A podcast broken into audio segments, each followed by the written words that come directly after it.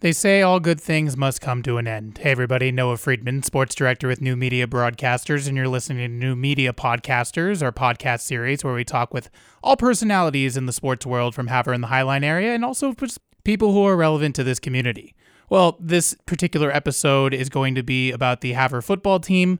They ended up having their season come to an end this past Saturday when they lost to the number one team in the state of Montana in Class A, the Dillon Beaverhead County Beavers. And I talked with Blue Ponies head coach Jake Eldridge about how the team performed during that game and reflected back on the season as a whole. So without further ado, the exit interview with the head coach of the Havre High Blue Pony football program, Jake Eldridge. Head coach Jake Eldridge, Havre High Blue Pony football program, joining us on another episode of New Media Podcasters. Coach Eldridge, unfortunately, the season came to an end on Saturday with the team going down 28 to 21 in a defeat at Dillon. Game wise, I wanted to ask you about how your team was able to tie things up with 122 left to go in the game.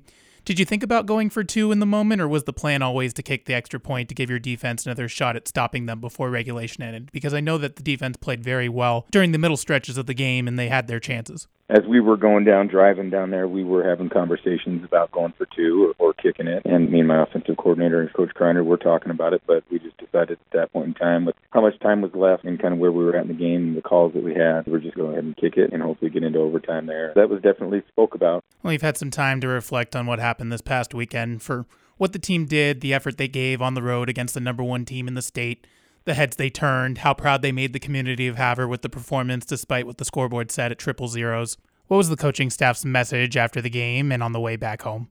Oh, we're just super proud of the kids and thankful. The message to them was to not hang their head and to keep their chest up. That game does not define who they are and what this team was about. The growth over the season was tremendous. The work that they put in from the end of the season prior until then, the leadership and the camaraderie and the teamwork, it was just tremendous. And really, it was just reflecting back on kind of where they had come from and, and where they were at and the legacy that they've left hopefully the framework and the groundwork that they've set forth with the guys coming after them here. Hopefully the trajectory is going in the right direction, which we think it is. Just super proud of that team and, and everything that they did for us and what they were able to accomplish. Pretty awesome. Well, you were pretty much taking the words out of my mouth. I had a couple more questions here, but I think that's a very fitting way to end things. But I really appreciate your time, coach, and just for the fact that you've let me into your building and, and your community and your team and given me this access that is so unprecedented in times like these. I really appreciate it. And best of luck with everything that goes on in the off season. And we will definitely catch up when spring practice rolls around. However, you guys do things around here, I'm sure that we'll have some sort of pulse on it. yeah, man, no problem. I appreciate everything. You are always welcome here, man. We appreciate the coverage and you know your support of us. You do a great job, and we're lucky to have you. So we will expect you to be around. So we're going to be doing some off-season stuff and definitely some spring ball and some early summer stuff and camps and all that good jazz. So we definitely hope to see you again. Okay. Yep, absolutely. I just wish that it wasn't at times like these. Wish it could be a couple more weeks down the line before we had those conversations. yeah, well, like I've told every one of our guys, we're going to be back. so we're excited about the future. So we're not going to get stopped next year, that's for sure.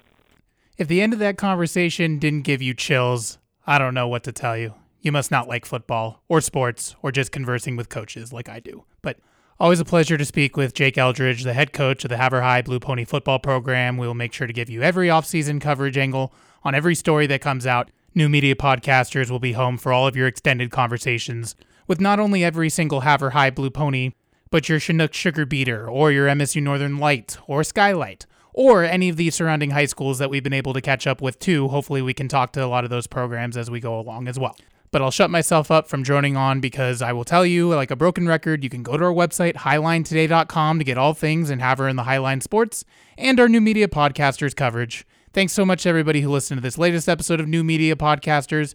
I'm Noah Friedman, the sports director for New Media Broadcasters, and we'll catch you for the next one.